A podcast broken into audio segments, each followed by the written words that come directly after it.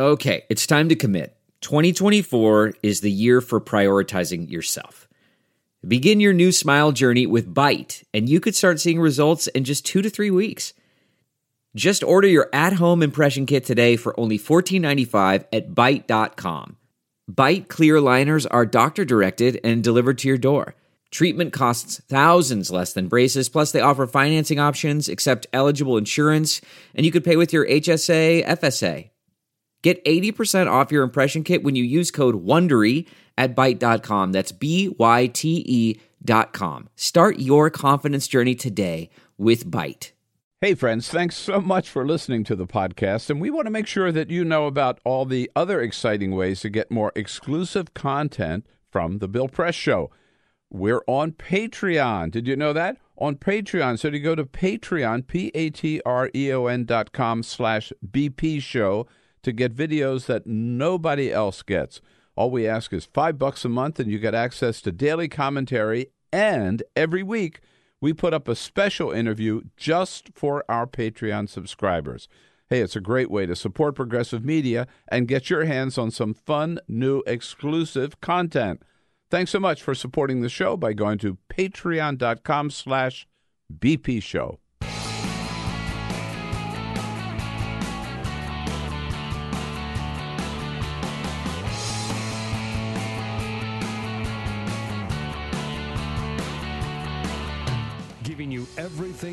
to fight the Trump administration.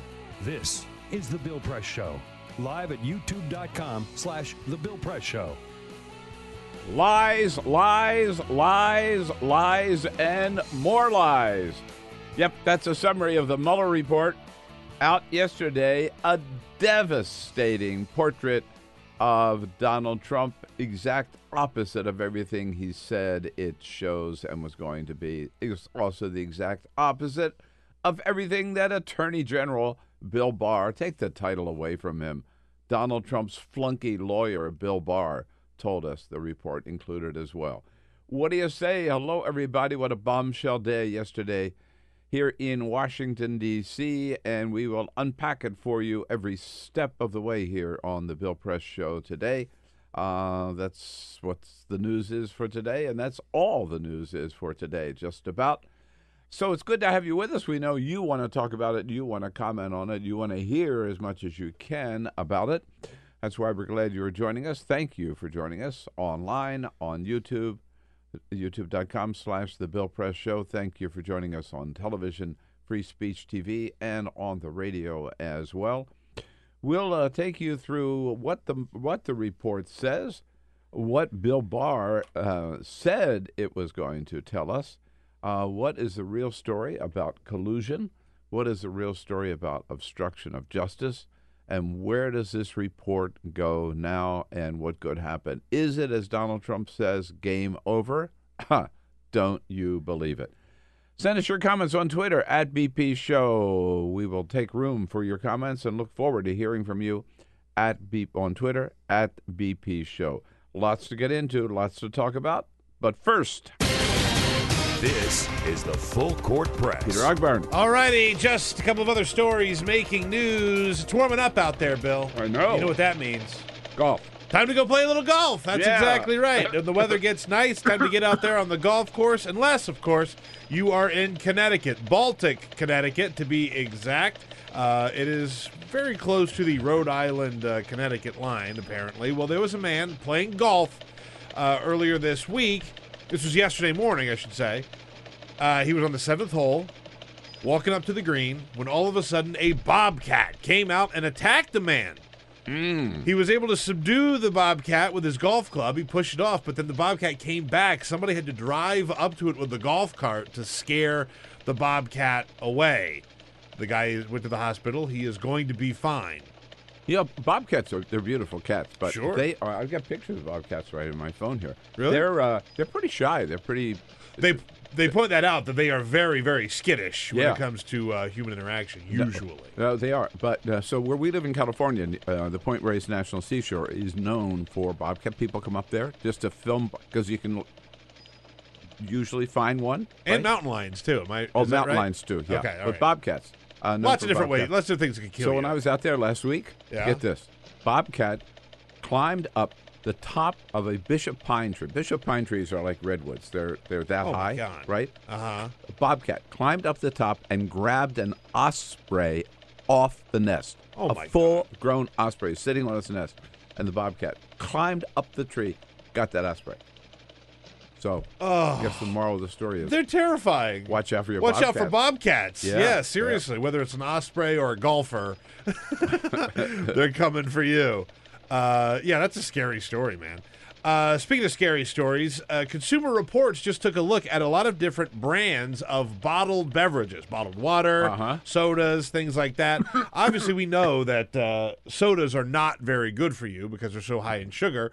Well, here's something else four different brands had detectable levels of arsenic What? in them, including the Whole Foods brand of bottled water that they sell. Oh, God. Has three parts per billion or higher uh, of arsenic inside of their bottled water. I think that's not good. That's not good. No, the three parts per billion seems It's not, gonna- deadly. not going to kill you. it's not deadly, but it's not good. probably pay seven dollars for You're a paying for the too. arsenic. Yeah, that's what you're doing.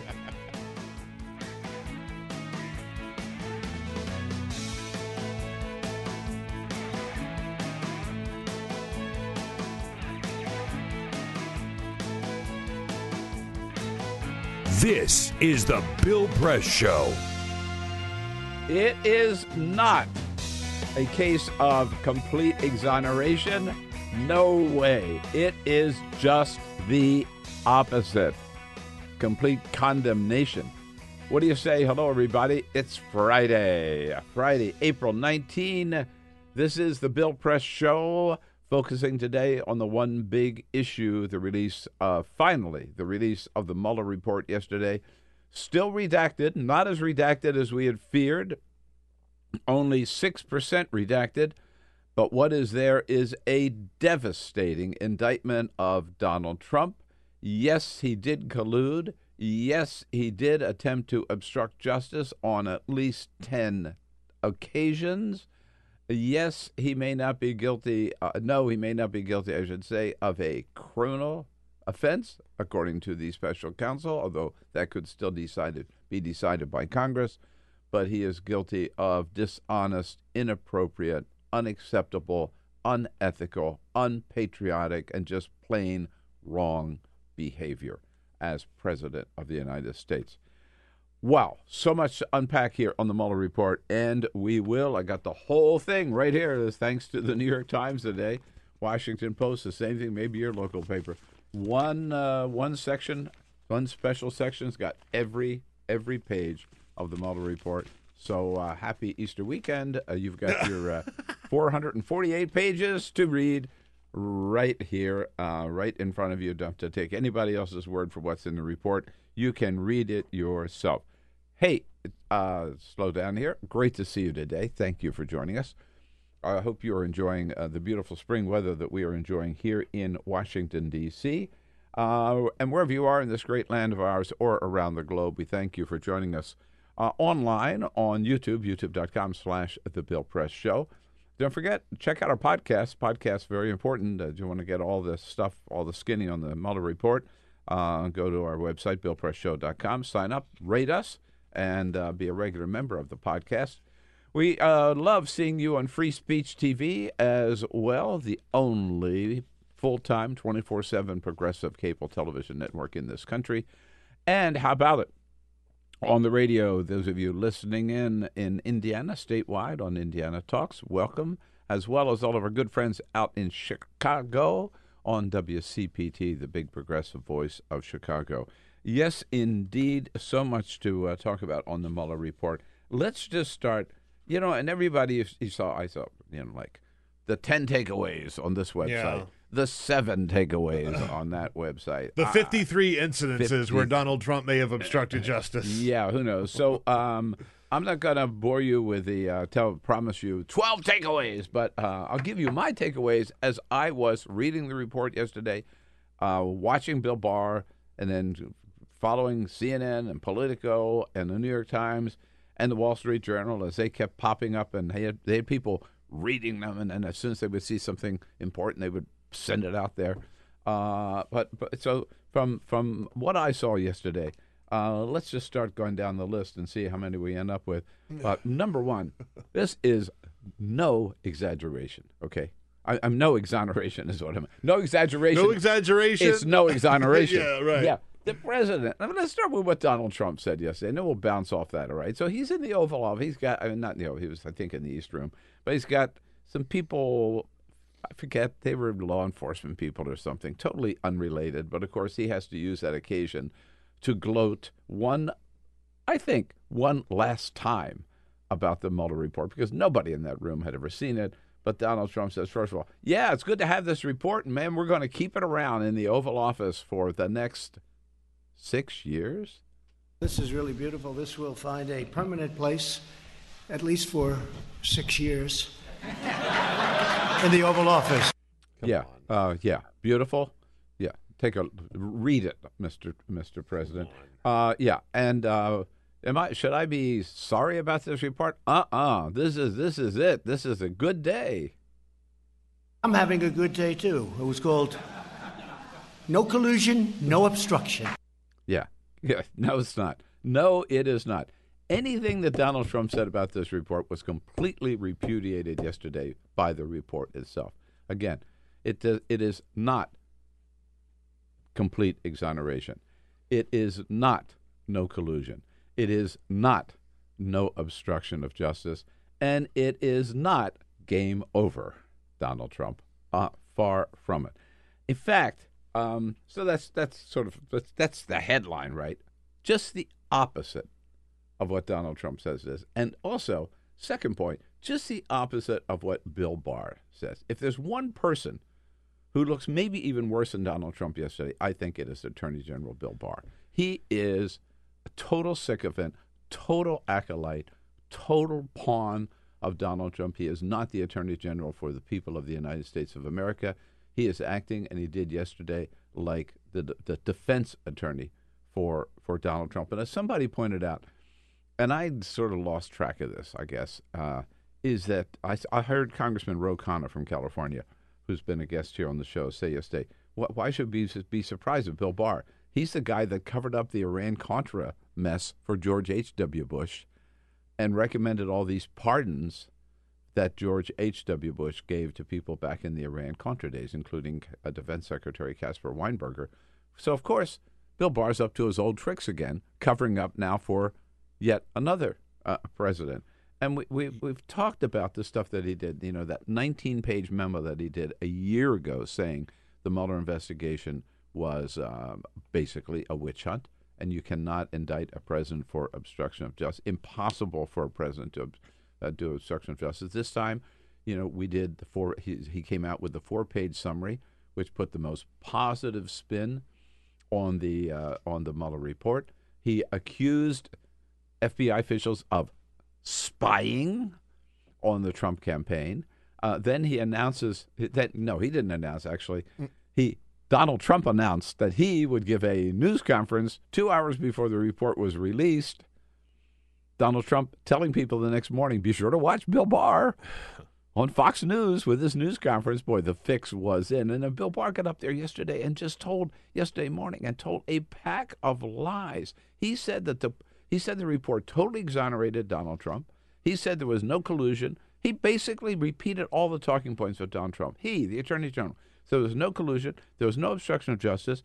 The president was feeling frustrated and angry. So then, of course, he would try to undermine uh, Robert Mueller. We'll get to hear him. That, in, in that was maybe the best that. part. Yeah. that was maybe the best part. oh, his for me. feelings were his hurt. feelings were hurt. Oh yeah. So therefore, That's why he acted like this. Therefore, you have to understand. And then he said, and despite the fact that his feelings were hurt, he cooperated 100%. God bless him with the special counsel. No, he didn't. He refused to sit down for an interview with us with the uh, special counsel, and 30 times in his written answers he said he didn't remember. Yeah. He didn't cooperate. Doesn't he have the best memory of anybody he's ever met? Uh, yeah. Isn't that what he always says? Of, well, anybody ever in the history of humankind. Yeah, of course. Yeah. So I mean, Bill Barr, man, he just comes across as a to- you know what? He is the Attorney General Donald Trump has been looking for. Yeah. The total yes man. He is the Roy Cohn of today. Donald Trump famously has been saying people in White House when he, gets pissed off, "Where's my Roy Cohn? I need my Roy Cohn." That mob lawyer who represented him back in the 1970s. He- well, he's got him today. He even Bill in- Barr. in the Mueller report. There's a there's a, a exchange in there about McGahn, and Donald Trump Yeah. asks him, "Why are you taking notes? Why are you taking notes?" And he goes, "Well, I'm taking notes so I can remember what Mm-hmm. we're talking about." He goes, "You know, I've had a lot of good lawyers in my life. I know a lot of good lawyers. They do great work, including Roy Cohn. Roy Cohn never took notes, never leave a paper trail." yeah, and and and That's what he McGahn says, wants. I'm taking notes because I'm a real lawyer. Yeah, right. Yeah. yeah, right. You know, the thing about Barr, really quickly, because Yeah. we we've talked about Bill Barr and his legacy and what he's done, and I think up until the last year or so, you could say this guy had a pretty clean record in terms of public service, and uh, you know, while he worked for Republicans for the most part, he threw all of that away yesterday. Every Oh. bit of goodwill Yeah. that he had in the legal community Yeah. should be absolutely gone. Totally, and I think it is. And by the way, he didn't deserve that goodwill, but he sort of built it up because fair. he'd been he'd been out of the public eye for a long. You know, people kind of forget all that kind of stuff, right? Right. So, uh, uh, moving on. In terms of collusion, the report's pretty clear. There were tons of cases of collusion. Collusion meaning cooperation with, knowledge of what the Russians were up to. Now, it didn't rise, according to Robert Mueller, to the level of criminal conspiracy. More on that in just a moment. But he deta- in the report it details again many meetings, many, and and the Trump campaign was contacted on several occasions by Russians. George Papadopoulos, Carter Page, Donald Trump Jr. That meeting at Trump Tower, it- uh, um, all contacts saying we got some stuff that can help you. They knew the Russians were i- interfering in the election to help Donald Trump, to hurt Hillary Clinton. They were offering assistance, and the Trump campaign. It's almost like Keystone Cops. The fact that they didn't it didn't rise to the level of conspiracy almost is because they were incompetent to really put it together. They were so disorganized. But the Russians certainly were in contact with them. They were very eager to get the information from the Russians. And they here's a key point: they knew the Russians. This is all in the report. There's tons of collusion. They knew what the Russians were up to, and they didn't inform the FBI that the Russians are interfering in this election. They just were hoping to get all the dirt they could out from from the Russians. So yes, there was collusion. Was it a criminal conspiracy? According to those who know the law better, and I'm not a lawyer, the special counsel, no. But that doesn't mean it was right. Doesn't mean what they were doing was right. Same thing on obstruction of justice. Donald Trump said no obstruction. That's not true. Obstruction. He details ten times when the president, on 10 different occasions, when the president sought to interfere with an investigation by the Justice Department, a criminal investigation into his um, his administration. Some cases we didn't know. Okay, we knew about the firing of James Comey. That was the one everybody knew. What we didn't realize is he tried to fire Robert Mueller. Yeah. On two different occasions, he called the White House counsel at home, Don McGahn, and said, "You got to fire this SOB. I want you to fire this SOB right away. Go to the act- acting attorney general, tell him to fire a Robert Mueller." And Donald McGahn, the White House counsel, who comes across as a white hat Yeah. now, refused to do it. And he came into the White House, packed up his office, went to the chief of staff with a resignation letter, and said, "I'm not going to do this." Uh, there was Reince Priebus at the time. I'm not going to do this. Sh, you know what? uh, and they persuaded him to stay on. Happened twice. What was really interesting here is that uh, Donald Trump repeatedly tried to obstruct. Now he happened Ten to have times. Yeah, yeah, ten times. Uh, Probably more. That, those are the I would ones be that are willing to bet. documented. Yeah, I would be willing to bet it was more than that. Uh, what's interesting is in the Mueller report, one of the things that they say, uh, five words: Congress may apply obstruction charges. Because Robert Yeah. Mueller says, from a legal standpoint, we don't necessarily have the case that we can make on obstruction, but Congress has that. They have plenty to make the the argument. And so we had sort of said leading up to this release, be wary of whatever you see in the Mueller report. They're going to cut it. They're going to redact a lot of it. They, and and they did redact plenty. Yeah. But just from what they release, just from what we see, from what we know, from what is public now, he obstructed justice. Absolutely. Absolutely. And here's, yeah. And so it, it, I just want to mention one other uh, uh, uh, occasion we didn't know about until the report, which is he called Corey Lewandowski in, who was his campaign manager at one time, and said, I need you to go tell Jeff Sessions, I'm ordering you to go to Attorney General Jeff Sessions and tell him to limit the investigation, Mueller's investigation, to future elections and stop looking at the last election. Mm. Corey, Corey Lewandowski didn't carry it out. And that's a key point that on several of these occasions, the reason Donald Trump did not succeed in obstructing justice is not because he didn't try, it's because White House staffers refused to carry out his orders. Again, that may get not get it to the level of criminality, but it still is not right. It is unethical, it's unpatriotic, it's unacceptable, it's all dishonest, whatever you want to call it. And the bottom line is again, the, the, the Mueller report does not say no obstruction. Here is, I think, the most important sentence in the entire report. Quote, Robert Mueller says, quote, if we had confidence after a thorough investigation of the facts that the president clearly did not commit obstruction of justice, we would so state. But they can't state that. He could not state that because there was so much evidence that he did try to obstruct justice. And as Peter just pointed out, what Mueller did then at that point was saying, okay, here are all the facts. Because my hands are tied, yeah. he also says that my hands are tied because the Department of Justice has a rule that we cannot indict a sitting president. Congress could. And we and so I'm handing I'm throwing the ball to Congress.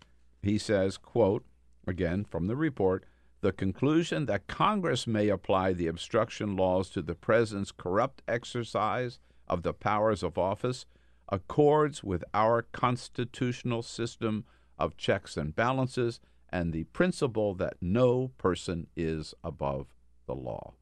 So, anybody who says again that this gives him a clean bill of health on obstruction of justice is either hasn't read the report or is just kidding themselves or is in total denial or is on Donald Trump's payroll like Kellyanne Conway. Here's what's really scary to me about all of this. Uh, so we know Congress isn't going to bring impeachment hearings. Uh, Steny Hoyer yesterday uh, could have said a lot of different things. I, I, I, think probably going down the impeachment path is not the right thing to do, but Steny Hoyer said impeachment is not worthwhile. Uh, I disagree with that. I think impeachment would be worthwhile, but it's just politically not the thing to do right now, and you can frame that a lot of different ways. But here's what's really scary to me: uh, Donald Trump is bulletproof mm. at this point with his base. Well, with his base and with you know the Senate yeah. and uh, the Democrats yeah. aren't going to bring impeachment, and it, there's yeah, well, there's what's to stop him. I'll tell you what's to stop him. 2020. 2020. We got a couple years. 2020. I know. No. year and a half. Year and a half. Right.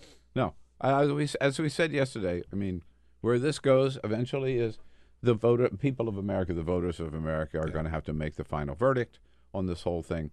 And, and and that gets to the other point that I, I think is maybe the most important point that we that I, my most important takeaway from yesterday is um, all this talk about oh well they didn't find him guilty of a crime is beside the point. The true test here is not criminality. The true test is presidential conduct, right?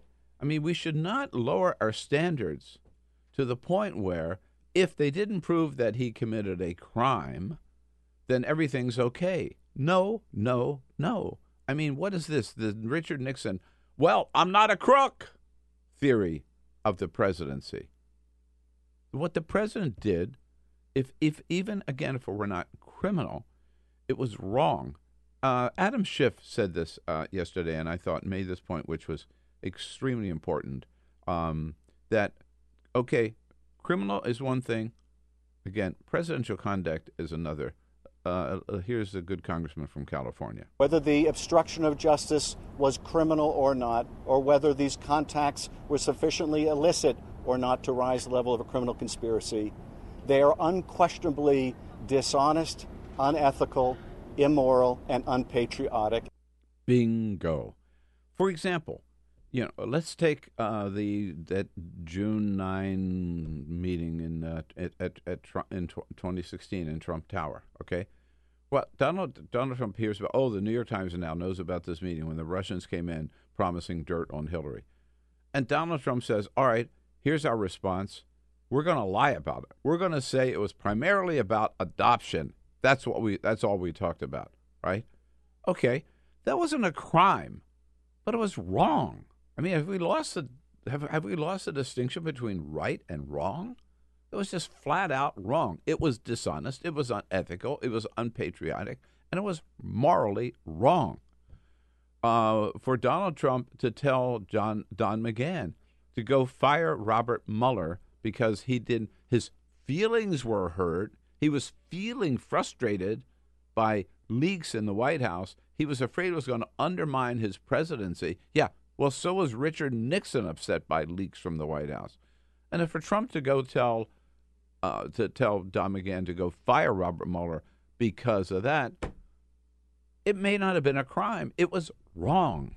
It was, as Adam Schiff said, dishonest, unacceptable, immoral, unethical, whatever else you want to call it.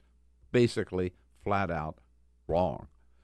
So um, so on so many levels, again, uh, th- this this report yesterday was devastating for Donald Trump, and now it really does. The focus shifts to the Congress. They've got all the facts, they've got all the details, they've got the report. Six percent of it redacted. At this point, they're going to see the report, even with the uh, most most of the stuff that was redacted, and they'll be they'll be able to take this forward. There will be hearings in several different committees on the facts uh, that came out in the Mueller report uh, and there will definitely be then up to the American people to decide is this the kind of uh, level of lies, lies, lies, and unethical behavior that you expect or that you would accept from a president of the United States.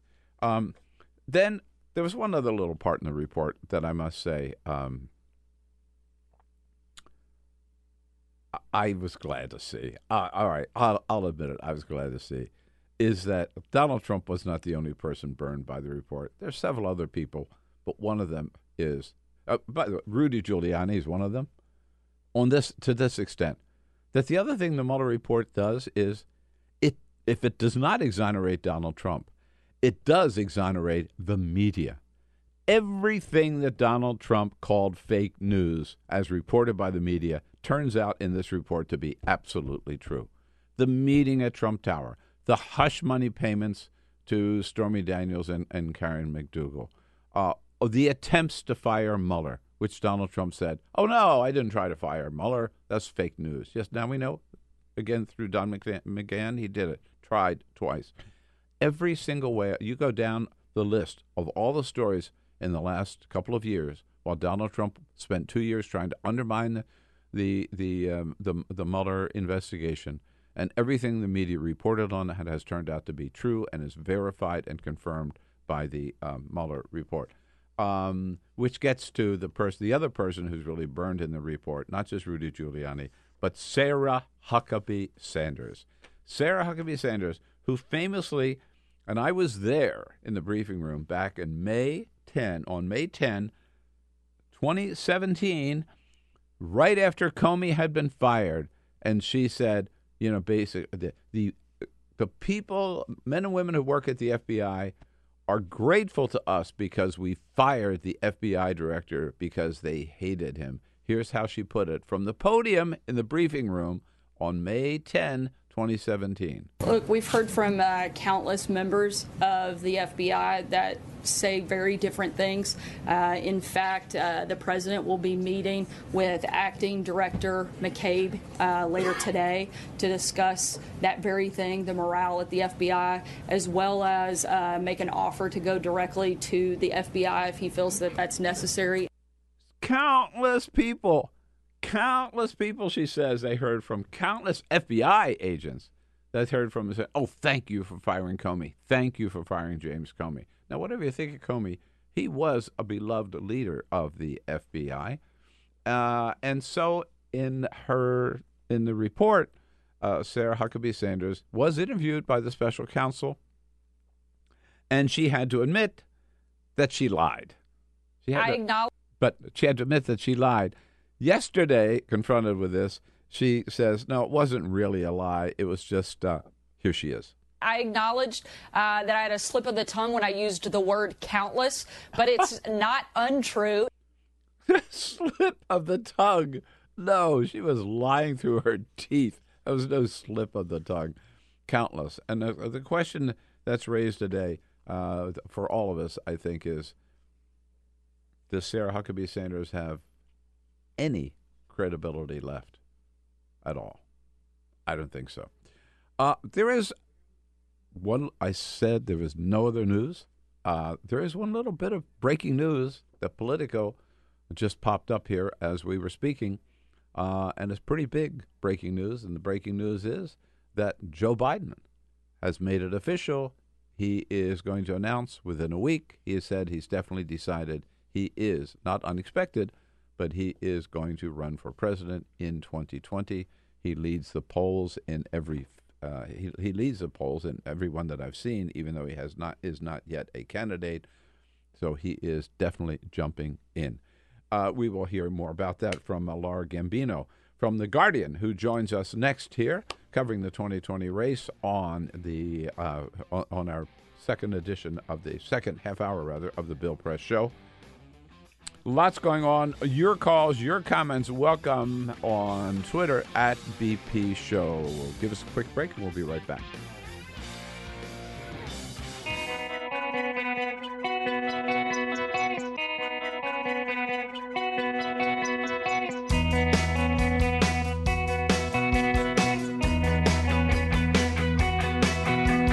The latest member of the Young Turks Network, live at youtube.com slash The Bill Press Show.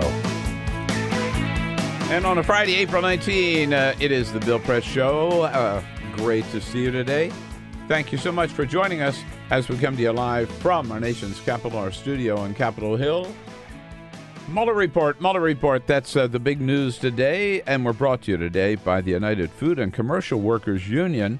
The UFCW, under the leadership of President Marc Perrone, they are on strike at a stop and shop up in Boston, and uh, none other than uh, former Vice President Joe Biden was up there yesterday, uh, meeting with and talking to the striking workers, members of the UFCW, uh, and uh, then Joe Biden turned around and made a little news this morning, which we're going to talk about. Says for sure he's going to run for president. Great to see everybody. Lauren Gambino joins us from The Guardian, who's been covering 2020 and reaction to the Mueller report as well. Hi, Lauren. Hi, thanks for having me. Good to see you.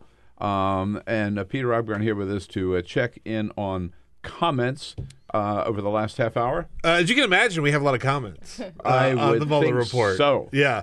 Uh, let's start out with Holly. Holly, our good friend, says that if Democrats do not hold up the rule of law and do their constitutional duty by impeaching Donald Trump, why should any Democrats vote for them in 2020? There are people who really want to see impeachment hearings now uh, because of the Mueller report.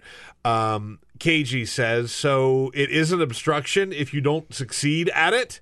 Is that the new, That's what Bill Barr says. basically? yeah, right.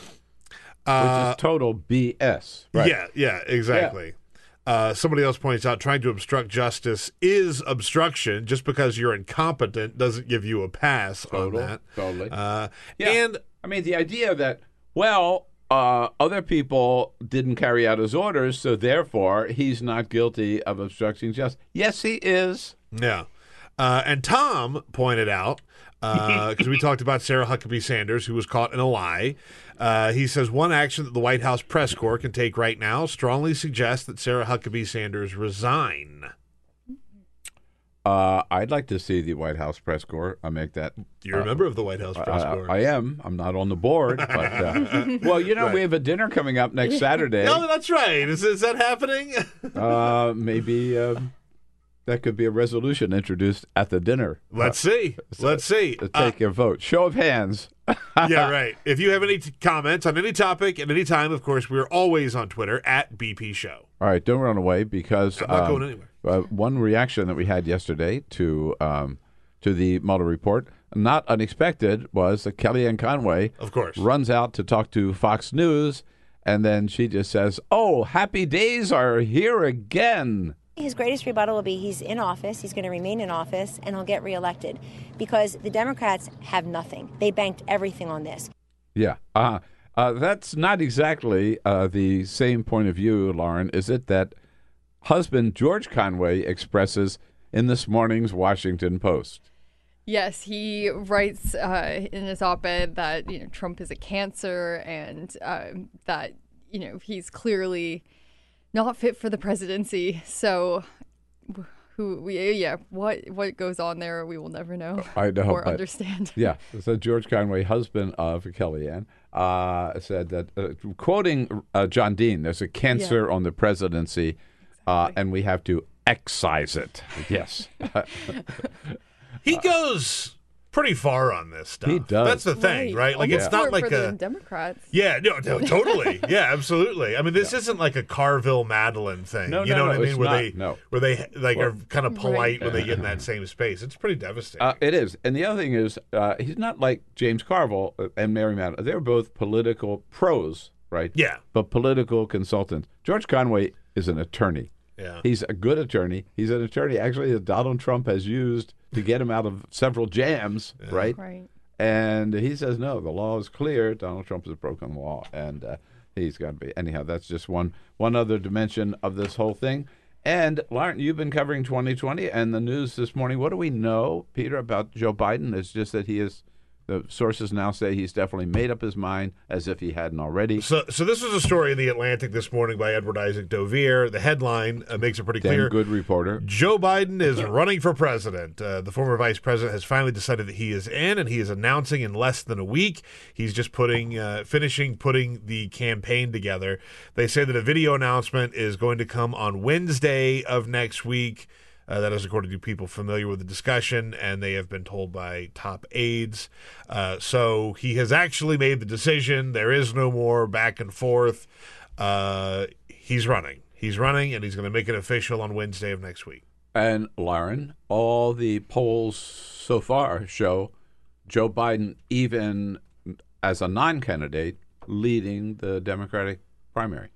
Right, and the assumption has been that it's his name recognition that that's what's sort of keeping him up there in the polls, and so now it'll be a real test. You know, is it name recognition? Have other people made gains? Um, I think it will really show pretty quickly whether whether he is the leader of the pack. Um, and you know, I think Bernie Sanders' campaign thinks that you know it's only going to go down from him once he gets into the race. That's what they're anticipating and, and hoping. Bernie Sanders being sort of second. Um, and the leader of the people who have declared, I guess. Um, Right, but right. Uh, yeah, definitely still trailing Biden in, in several polling uh, early polls.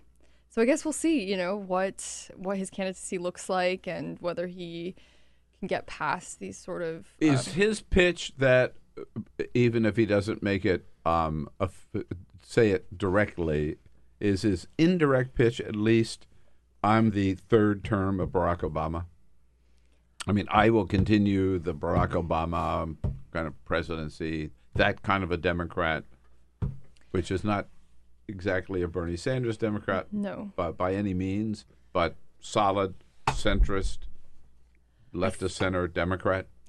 I think it would be interpreted that way, even if he doesn't make that case. And certainly because he would be running as a counterweight to Bernie Sanders. I mean, that's not why the entire reason why he'd run, but you know, stepping in now given that they're both leading in the polls and given his political views, I think he would be seen as a you know, as, sort of the counterbalance, the the candidate that a lot of centrists could rally around if they don't want to see Bernie Sanders come away with a nomination.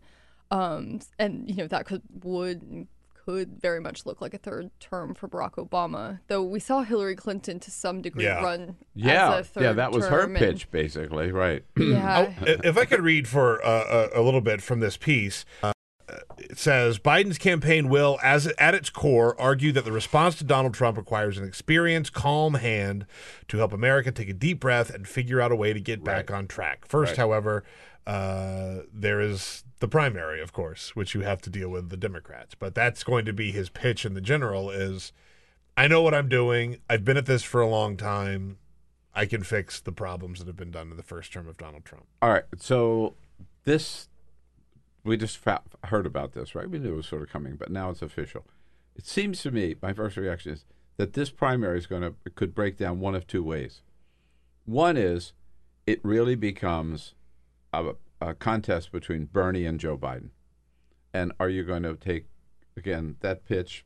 Uh, Peter just uh, read from the Atlantic thing. This is the calm, steady hand, experienced that we need against Donald Trump. We can't take this chance of getting somebody as progressive or as far left as Bernie Sanders. So you got to so that that all the rest of them kind of fade away, and it really is a contest between the two front runners, uh, and two different approaches to two different wings of the Democratic Party, if you will. That's one way. The other way could be that the other other candidates just say, "Look, these two old farts. We don't need any one of these two old farts, right? We need somebody younger, more di- uh, diversity, person of color or a woman, younger, to really take the party in a new direction. So I think it could go, you know, either way. Uh, obviously, I think the other 18 candidates are going to be making that argument. But no, you don't have to choose between Joe and Bernie. Uh, you, you got a lot of new choices over here, like me, you know. I don't know how I don't know how it goes. Joe Biden, it should be pointed out, if he does win, he will be 77 years old when he takes over the presidency. and Sanders would be the same age. Yeah. Um, Yes. Yeah, So I, but, I mean, I which think would to- be the oldest ever. They would be the oldest ever. Mm-hmm. Yeah, They would be the oldest ever. I think Bernie would, for the right, Bernie would actually be 78 Right, when he, he- if he I was to win the first term. So, But like, you must they're- say- they're old guys. uh, if if seventy is the new sixty or whatever, Yeah. both of them are in good shape, Absolutely. Right. mentally and physically. Absolutely. Right. It might not be so much about their exact age, but sort of just what it, they represent and the sort of era of politics. Though I guess Bernie does, you know, it's not like you've had a president like Bernie before, so that, that you know he can make, still make the case that he's the outsider and has these new ideas that he would bring forward. Um, but I do think it kind of benefits those two if it becomes a contest between, you know, the left and the center. Um, you, you could see Joe Biden really consolidating the field around sort of an anti-Bernie um, sentiment, and then you know vice versa. Bernie could obviously rally his support against an establishment. You could see him really playing, you know, doing almost in a way what Donald Trump did, which is Right. And I know uh, several Democratic, big Democratic donors have told me that they were waiting, waiting to see what Joe Biden did. I mean, right, that was right. that's- you can't that's- discount that. Right. Um, what kind of reaction did we see, or is it too early, to the Mueller report yesterday from uh, the 2020 candidates? You saw them. Um, you didn't see anyone call for impeachment. I think that's important. Um, the only person who called for the impeachment, or well, you had Eric Swalwell call for um, the resignation of, of William Barr. Um, I was surprised that more people didn't do that after Barr's performance yesterday. right. Um, I mean, there's certainly Kirsten strong- Gillibrand, as I saw, in, she was out in Iowa, said, uh, "I'm not sure we could um, impeach him, him, but yeah. But that he certainly is acting like Donald Trump's personal attorney, not the, the, the attorney general for the for the American people.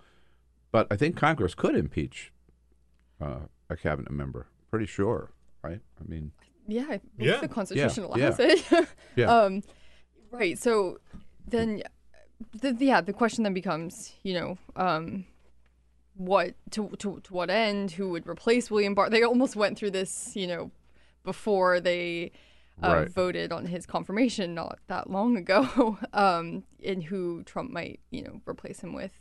Yeah, that's an important point. It wasn't that long ago that they confirmed Bill Barr, and I'm sure uh, some of those.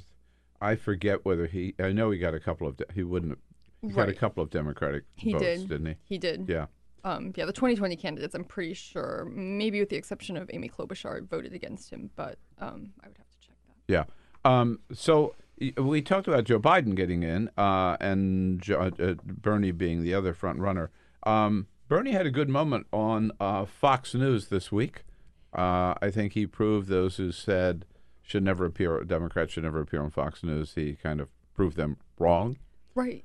I mean, he's making a general election pitch at this point. His he thinks he can win Trump or vote people who voted for Trump. He thinks that's a constituency that he can win that others can't. Um, and so he took his message to Fox News. I think he surprised a lot of people. He had that call and response with the crowd. He got you know the audience cheering for his policies.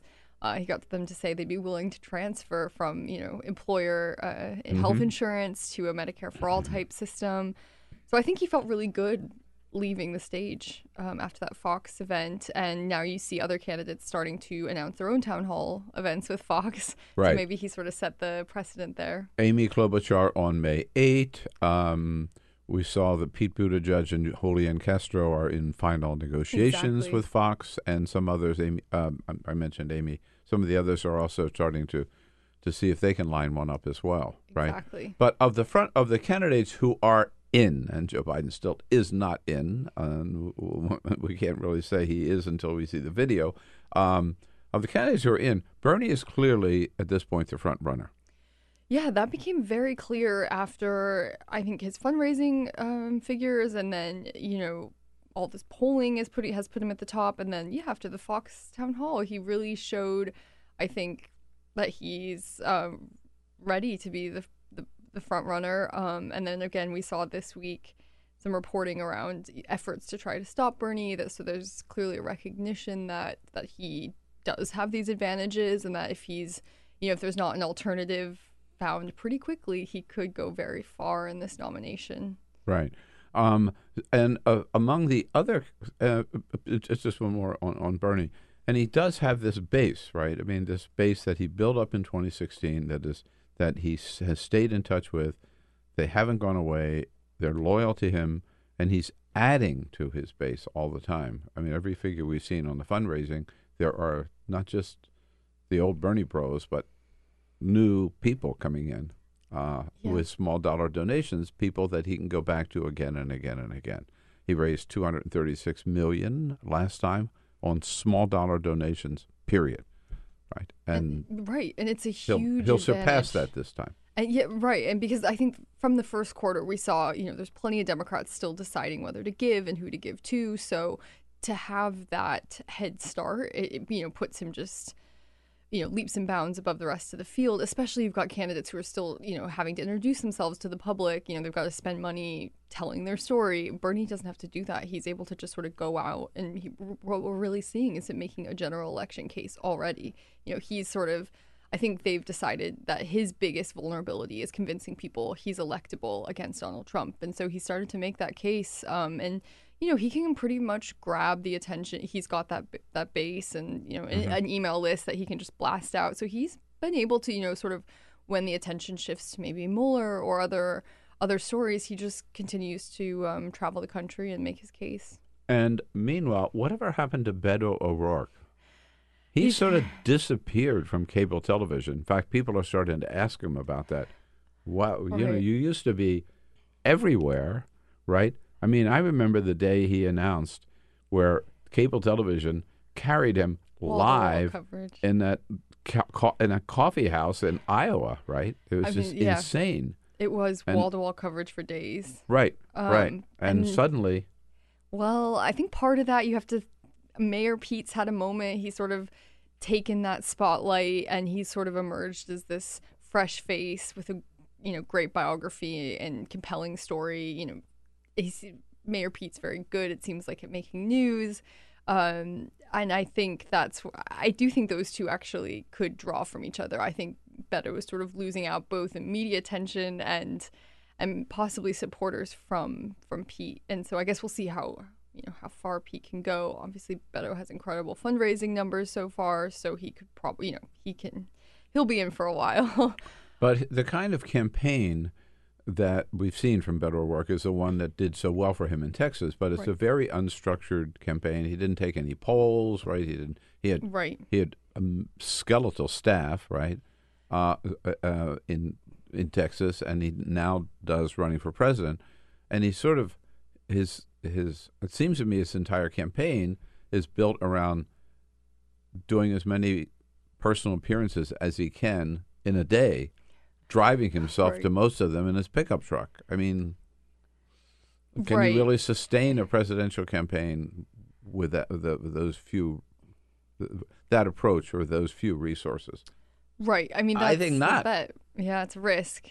Um, the people I've talked to though have said, you know, he's got a lot of good people on his team, um, and they're they they say not to write him off yet. Basically, that he's he's got um, smart people around him, and you know, to expect things to get more formalized as the race heats up. You know, ahead of the Democratic debates, and um, you know, just expect to see more from him. Oh, the other been rap on him is no substance or little Right. little substance. I should say not no substance because he does he's smart and he knows a lot about the issues and he's good on the front. I've seen most of the issues: climate change, crim- criminal justice reform, prison reform. He's he's good on those issues, but he's not known as a like Elizabeth Warren is like a policy heavyweight. as a policy wonk or policy heavyweight, right? Well, I've seen that maybe work both ways because he, I think, because that's the narrative of around him. I when I went out with him, people were, you know, sort of pleasantly surprised by how much he does know and what how much he does actually talk about policy. Um, and so I think that has sort of worked to his benefit. And then the other piece of it is, um, you know, his sort of his supporters will argue like Hillary Clinton had, you know, policy white papers, you know, taller than me, but Right. ultimately that didn't, that's not what the voters wanted to hear and that's not what they wanted to talk about. They wanted a vision and, and an aspirational message and he has that. So they argue, you know, he does have it. If you go to his website and you you press him on the issues, he's got it. It's just that's not what he's leading with. But as you pointed out, if if anyone has taken away from Beto, it seems to be Mayor Pete, who is certainly having a moment. How long that moment lasts, we'll see. Uh, there are those who say Julian Castro is the next one to get his moment.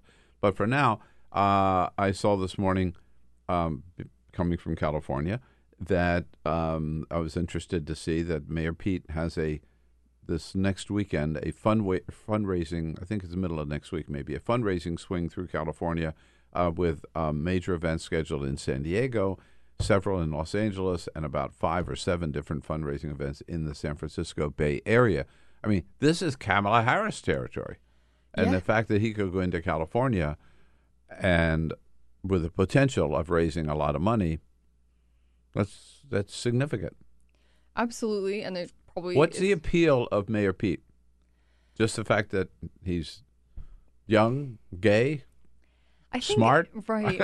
I mean, there his biography is compelling, and that obviously attracts media attention. Um, he's he's different. He's someone new, not known on you know most people don't know him, um, or they're just learning about him. But I think you know that he And is can't so pronounce his young, name. right? He yeah, exactly. I think it all works to his you know works to his benefit, and he gets to sort of. Uh, He's, he's very. I mean, I'm very high on him. He's very good on his feet. He really knows the issues. I think Yeah. everyone's pl- like really impressed when they hear from him because he he does respond and sort of very arti- he's very articulate obviously but he also sort of is interesting in his responses we saw him you know go pretty far on the idea of court packing which is surprising because he's been written off or you know described as maybe a more moderate or more of a centrist um, so he i think he just offers sort of a different take on a lot of issues that that dem- or at least the way he describes it and the way he responds is something that I think a lot of Democrats have found compelling. Right. Of the others, uh, right? Yes. um, some of them just a mere blip. Some of them maybe a little more than that. Um, we've just talked about the men so far. Which of the women do you think can break through? I mean, yeah, it's almost been, you know, a sad, sad joke that, you know, there are so many women running for president. Why aren't they getting any attention? Um, I think, you know, I still think Kamala Harris is incredibly strong. She has a good campaign. And if, if it's right that South Carolina is sort of the linchpin of, of, you know, any sort of strategy to winning the nomination, I think she has a really good shot at that. Uh, she has a good team on the ground there, and she's um, just done a lot of work in the state. Uh, and you know, obviously, then she would go into California and likely have a strong showing. Um, I think, you know, it is, it's hard to say because Warren is just not, you know, she might be sort of providing policies that the candidates can later adopt, but she doesn't seem to be having that moment. And I think a lot of us are wondering what it would take for her to really take off. Gillibrand is, you know, not is sort of registering as a blip, though. You know, has also has a very serious campaign.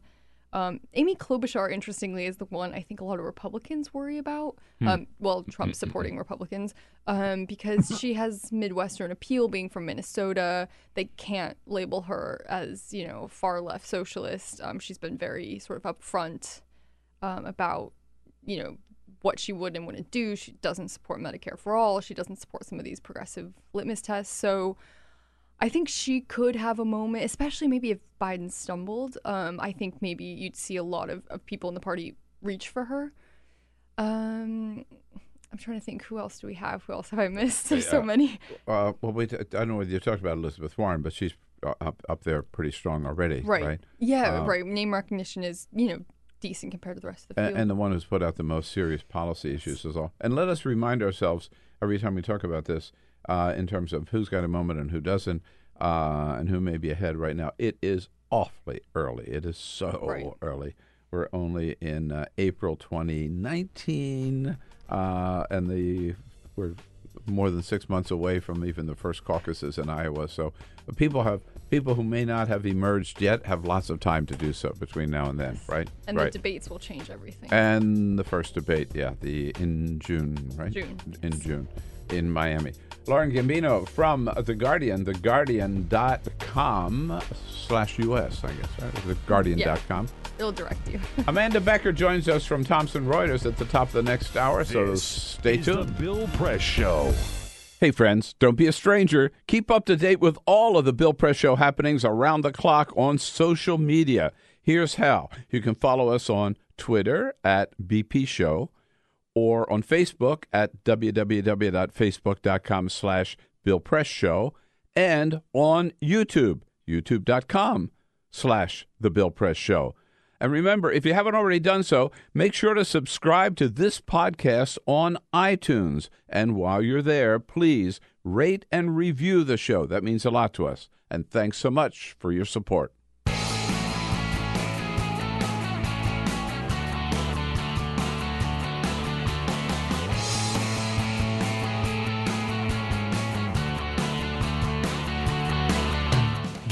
Everything you need to fight the Trump administration. This is The Bill Press Show. Live at youtube.com slash The Bill Press Show. Complete exoneration? Hell no. It is the exact opposite of complete exoneration. A damning indictment of the President of the United States in the Robert Mueller report, at least if you read it and not believe what Bob Bill Barr says it says, or Donald Trump. Hello, everybody. What do you say on a Friday, April 19? Uh, great to see you. It is the Bill Press Show. Thank you so much for being part of the program as we uh, boom out to you live uh, from our nation's capital and our studio on Capitol Hill, joining you online, on the radio, on television, with all the news of the day. And there's really one great big, sto- pardon me, story of the day, and that is release of the uh, just lightly redacted, it turns out, uh, Mueller report yesterday. Uh, and uh, once we got over the spin, positive spin on it by Bill Barr, and got to read the actual report, it says basically just the opposite of what Donald Trump and uh, his acolytes have, including Bill Barr, have been saying. That it says uh, it says there was lots of collusion, there was lots of obstruction of justice. There just may not have been any crimes committed. Hardly, again, a positive portrait of the President of the United States. Among those uh, journalists who spent all day yesterday reading the Mueller report, Amanda Becker from Thomson Reuters joins us here in studio. Hi, Amanda. Nice Hi, to see good you. morning. Oh my God, can you believe it? We've all been just glued to this thing. I right? had mine bound. Did at you really? Kinko's, Yeah. yeah. That's a pro move. That's so a I- major flex. So I could refer back to it forever. Yeah. All right. Yeah. And uh, the New York Times has it this morning. Special section. So does the Washington Post. You can read the whole thing. Happy Easter weekend. All right. Lots to talk about. We want to hear from you. Your comments on Twitter at BP Show. At BP Show. But first, This is the Full Court Peter Press. here. Yes, indeed. Just a couple of other stories making news.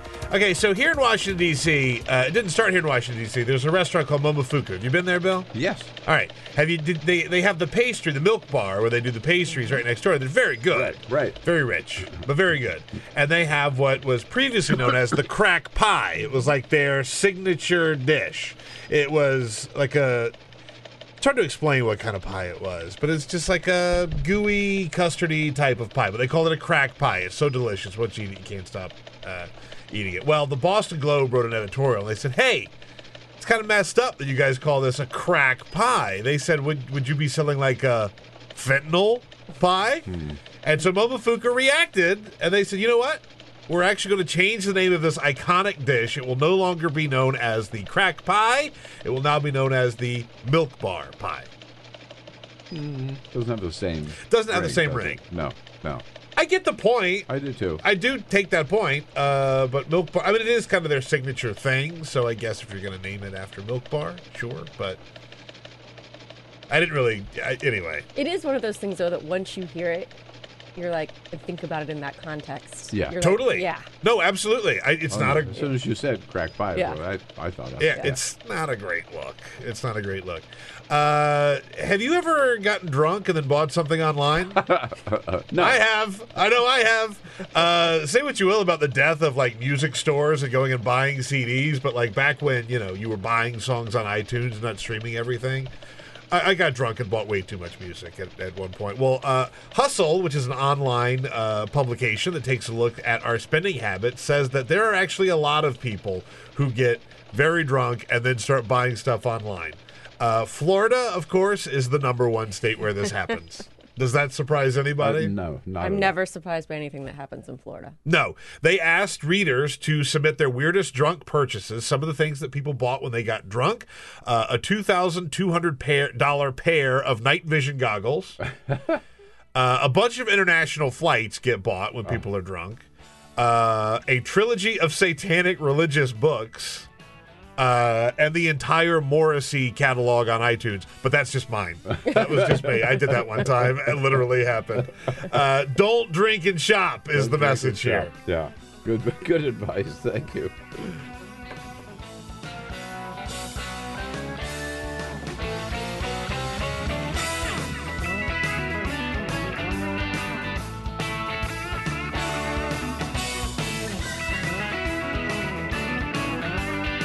This is the Bill Press Show.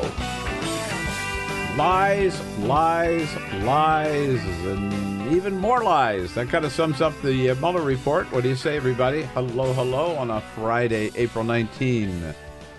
So good to see you today. Thanks for joining us. It is the Bill Press Show, and we are joining you um, all across this great land of ours, around the globe, in fact, online on YouTube, youtube.com slash the Bill Press Show. We're with you out in Chicago, in the greater Chicago area, on the wonderful WCPT and uh, on television, Free Speech TV, coast to coast. Thank you so much for being there uh, on this day, morning after release of the Robert Mueller report. Uh, it, uh, in its fullness, well, 6% redacted, a pretty damning indictment of the President of the United States.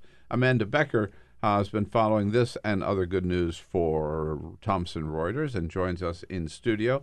Amanda, good to see you. You too. Thanks for coming in. So I saw just a minute ago that um, the there are two print editions already out of the Mueller report, and the two of them are the top two books on Amazon. this I knew that apparently there was a free Nook download or something as well. Oh, free what? Nook download. Oh, yeah. uh, uh, yeah. And the New York Times and the Washington Post both have special sections today, uh, which print every page of the uh, Mueller report, so you can read the entire thing by the Post or the Times, or get it from Amazon, or or print it out. I guess, right? Yeah, and What I did have you to do say, Thomson Reuters? So, um, so because we're a wire, we are very concerned about time on those first few, you know, minutes after something like this is Yeah, released. yeah. So we probably had there were two people at the DOJ to look at the physical copy that they got a few minutes ahead of time, um, and you couldn't put any headlines out for you know 15 minutes or so or something like that. It ended up being, um, but then we probably had 20 people in the bureau um, just refreshing that website where it got posted yesterday, and we were fully expecting it to crash. So the first person to get it up was supposed to immediately download it, mm-hmm. put it on a shared drive so everybody could look at it. everybody immediately started. Um, we had a, te- a tech person on hand that made it text searchable, so mm. then we could have a text searchable copy to mm-hmm. start looking for keywords. it should be pointed out, we were worrying about that yesterday Yeah. with Matt Ford, who was Yeah. in studio from the New Republic, and he was saying, I hope they put out some sort of searchable document. They didn't. No, they No, didn't. you had to convert tried. it. No, I, that's Yeah. okay. I didn't know that. I tried at home to to to do that. Yep, and because it was Because put up people as put out a list of the Yeah. words you should search for, Yeah. right?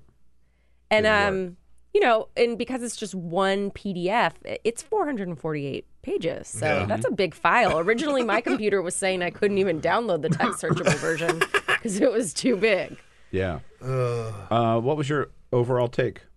Uh, so while while Mueller did not go as far as recommending that they prosecute uh, the president or other additional members of his campaign, other than the ones we already know about um, that have been in some legal trouble, um, it doesn't exonerate him. If you watch the Barr press conference and then you read the actual report afterwards, two very different things. So I do hope that people either read the report themselves or, or parts of the report or look at some good coverage that uh, really gets into kind of what was in the report. Uh, for those of us in the news biz who have been maligned for the last two years and attacked as fake news, um, if it does not exonerate the president, it does exonerate the me- news media, doesn't it? Uh, largely, yeah, and it and it actually shows uh, multiple occasions when members of the administration have lied to reporters about various things. Right. But I mean, um, if you look at the stuff that's come out, you know, from the hush payments Mm-hmm. to the meeting and what the meeting in the Trump Tower was really all about, Mm-hmm. and Donald Trump really did try to fire Robert Mueller Multiple he- times. Mm-hmm. Multiple times, right? I mean, all this was reported, all of it attacked as fake news, and yet it stands. Yeah, there's not. I can't think of a single big story that was knocked down by the Mueller report. It um, affirms everything that we've been seeing in the New York Times, the Washington Post uh, for the past couple of years. Right. Um, the key phrase, I think, and you alluded to it, is on the obstruction of justice, right? Where he may not uh, have, after detailing 10 different occasions on which the president did his best to um, stop and uh, interfere with or whatever uh, the FBI investigation, uh, particularly on, on obstruction, the uh, the Robert Mueller ends up with this statement: If we had confidence after a thorough investigation of the facts that the president clearly did not commit obstruction of justice, we would say so. Yes, I mean this is not an exoneration of the president by any means, No. especially on the uh, on the obstruction half of it. Right. So the report essentially the first half of it was kind of about the Russian interference part. Part two was all about obstruction, um, and he went into those ten examples in, in great detail. Right. Uh, and he says so basically. And he, he, but by the way, in, so Bill Barr in his news conference yesterday morning said, um, the fact that we have a policy where you cannot indict a sitting president of the United States is not why Robert Mueller did not reach a conclusion. Robert Mueller in the report says, basically, that's why I didn't. Because I knew my hands would be tied if we tried to indict him under the Department of Justice policies. We can't do it. Well, and Barr also said something to the effect, and I don't have his exact words in front of me, that he and Mueller uh, had a differing Yes. idea of obstruction of justice or a different standard. Right, right. And then I think the, the, the part that struck me uh, most about Bill Barr's news conference yesterday morning, and let's just face it, this was such the fix was in. I mean, the Barr did not announce I'm having a news conference. The president announced that the attorney general is going to hold a news conference tomorrow morning, right before Barr did, and then yesterday morning, the president tweeted out, "Be sure to watch Bill Barr today on Fox News." Well, and notable that the press conference was an hour and a half before the Yes. report came out. So any reporter at that news conference had not yet seen the report to ask Barr questions. Right. it. Yeah, they couldn't say what about this, what about that. No, no, no. The whole thing was a, a total, total fix. But so then Barr says, "Well, yeah, the president tried to to, to scuttle this uh, uh, uh, this uh, in- investigation, but you got to understand why." There is substantial evidence to show that the president was frustrated and angered by his Oh. sincere belief that the investigation was undermining his presidency, propelled by his political opponents, and fueled by illegal leaks. So he was angry about leaks, just like Richard Nixon was angry about leaks, right? So therefore, you basically have to give him a pass for anything he did. I'm not making the final decision on, on what happens to the president and uh, and what but he what to- he did or did not do criminally. Yeah. But for Barr to say that, Yeah. right, to basically use that as a, I mean, he's a lawyer, right? That's hard. It's hardly a legal argument to make, right? Well, he was frustrated. I think that Barr was trying to provide context that he thought uh, the White House felt it was important to put out there ahead of the report. Yeah, clearly he was frustrated. He, uh, uh, the famous, most famous line, which we can't repeat on Yeah. the air, when he found out Yeah. that Mueller had been Yeah. appointed. This is the end of my presidency. I'm screwed. Speaking of things we can't say on the air, uh, the president is tweeting. Oh yes. Uh, he's in the middle of a tweet storm, so I'm gonna have to uh, like. It's not completely finished, but I'll tell you what we've got as of now. Uh, he says statements are made about me by certain people in the crazy Mueller report, in itself written by 18 Yeah, angry Democrat Trump haters, which are fabricated and totally untrue. Watch out for people that take so-called notes when the notes never existed until needed. Because I never agreed to testify, it was not necessary for me to respond to statements made in the quote report about me, some of which are total BS, except he wrote it out, and only given to make the other person look good or make me look bad. This was an illegally started hoax that never should have happened. And then he writes half of a sentence and he's going to finish it presumably in the next couple of minutes. That that is a tweet storm. That it's was a lot tweet of storm. tweets right that's there. a that's a lot happening this morning. I could see my phone lighting up. Yeah. I didn't know why. Yeah. Um, Are you one of the people that have the notifications? yeah, so Donald Trump's Bill does tweets too. are the only thing that shows up on my lock screen. Ooh, yeah. I can't do it. I'm not that brave. So many mornings when I get out of bed, when I open my eyes, Yeah. that's the first thing I see. Uh, Man, that's I have, hellish. I have the same experience, and I have, I've noted it here too. That I can't believe that he's already at it. By the, when I, I do turn it off on Y'all vacation. are wild. Y'all are wild for doing that. I can't do it. but you know, he ought to just let it go, but he can't. No, of course not. No, he can't. He can't. Right? Well, and I will. I do think it's important to note also this report. Um, it's kind of like a Rorschach test. It, it basically people who believed the president before this and didn't think he did anything wrong still believe that after the You report. mean like Kellyanne talk- Conway? If you talk to people, uh, I'm talking more about like voters. We had people Yeah. out in some swing states yesterday talking to people. People who thought who think this is a witch hunt. The report comes out, they still think it's Of a witch hunt. People who think that he should be impeached uh, read the report and think he should be impeached. So Yeah. I, I must say, objectively, I don't think you can read this report and walk away from it and say the president did nothing wrong. Which gets to my next point, which is that um, the test to me uh, has to be and should be not whether there was any criminality, right, but whether there's any presidential conduct. Uh, a different, it's a different test, right? Which is is acceptable, if you will. Or I, I thought Adam Schiff got to this yesterday. Here's Congressman Adam Schiff. Let, uh, let me give you an example. When Donald Trump said, and we know he did, about the June 2016 meeting at Trump Tower, mm-hmm. oh no, let's, uh, we can't say it was to, to get dirt on Hillary. Let's just say it was all primarily about adoption, and he wrote the statement, and that's what they put out there. That wasn't a crime, but it wasn't right, right? You know, I, I I'd have to argue. This is a uh, this is a a, crim- a criminal document, though. I mean, this was produced by the Department of Justice. Um, Right. While there are many things that might not be illegal, that doesn't mean they're morally or ethically the right choice. That's the point that I'm making too. Um, for the American people, I think so we have a different standard for presidential conduct, right? It's not I'm not a crook like the famous Nixon. That's not good enough, right? We expect okay, you're not a crook, but yeah, you did a lot of things that are wrong. So t- just uh, hold your comment for just a second. Here's Adam Schiff.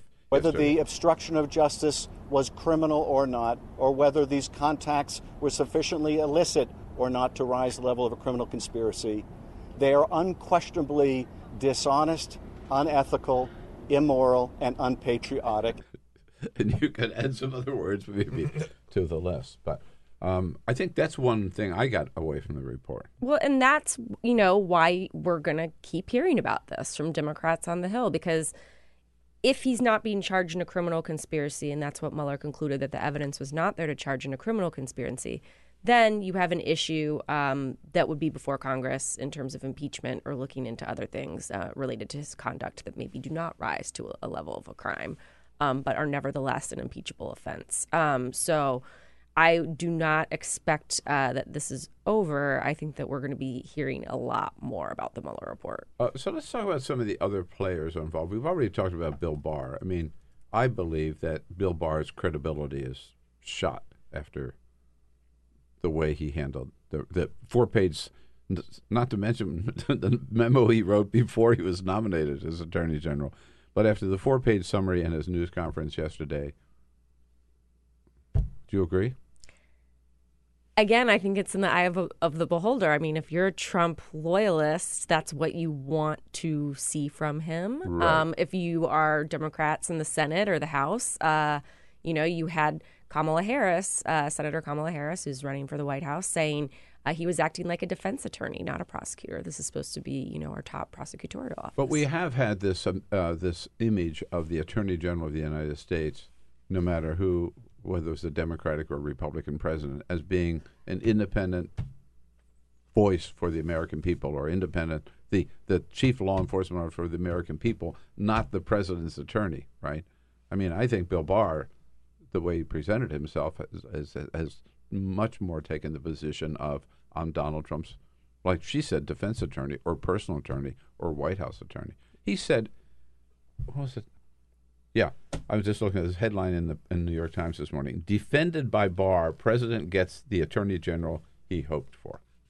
He said everything Donald Trump wanted him Yes, this is this is what Donald Trump has wanted in an, in an attorney general uh, Right. from the beginning, as we saw in the report. He Right. was upset that Sessions had to recuse himself from this matter. Uh, he wanted Mueller gone. Um, so Yeah. again, from the position of the White House, Barr's doing a great job. From the Right. position of Democrats on the Hill and others, he's Mission acting like a defense attorney. So I'm just trying to some of these people after post report how we see them. Rod Rosenstein. what you, read? he I don't, stood I don't there like yesterday. giving reads. How uncomfortable he, he looked. He looked so uncomfortable. He, oh man, it reminded me of Chris Christie during the campaign. Like sometimes he'd just be standing there. You think I'd rather be anywhere but here right now. Yeah. Uh, and and Barr going out of his way to praise Rod Rosenstein for all the work he had done. But yeah, Rosenstein is the one who wrote the memo for Donald Trump saying you ought to fire James that, that Donald Trump requested. Here's why you should fire James Comey mm-hmm. because he was too mean to Hillary, right? And then and then the president turned around the next day and said, "No, I fired him because I wanted to get that Russian thing off my back." Right? So I thought it, I, I was just wondering how Rosenstein. I think he, I think he certainly suffers in terms of his reputation. Uh, That's- that- after that- the report. I, I think that's right. I, that, that's the thing I wondered about when I was watching that yesterday. It's sort of like, what's the legacy of the Justice Department now? I mean, where do they go now, and how will they continue to interact and, and do their job after this? So let's talk about somebody I think who maybe looks better. I'm, I, again, I'm just kind of assessing what their reputation in Washington may be. Uh, Don McGahn. White House counsel. He's looking pretty good here, right?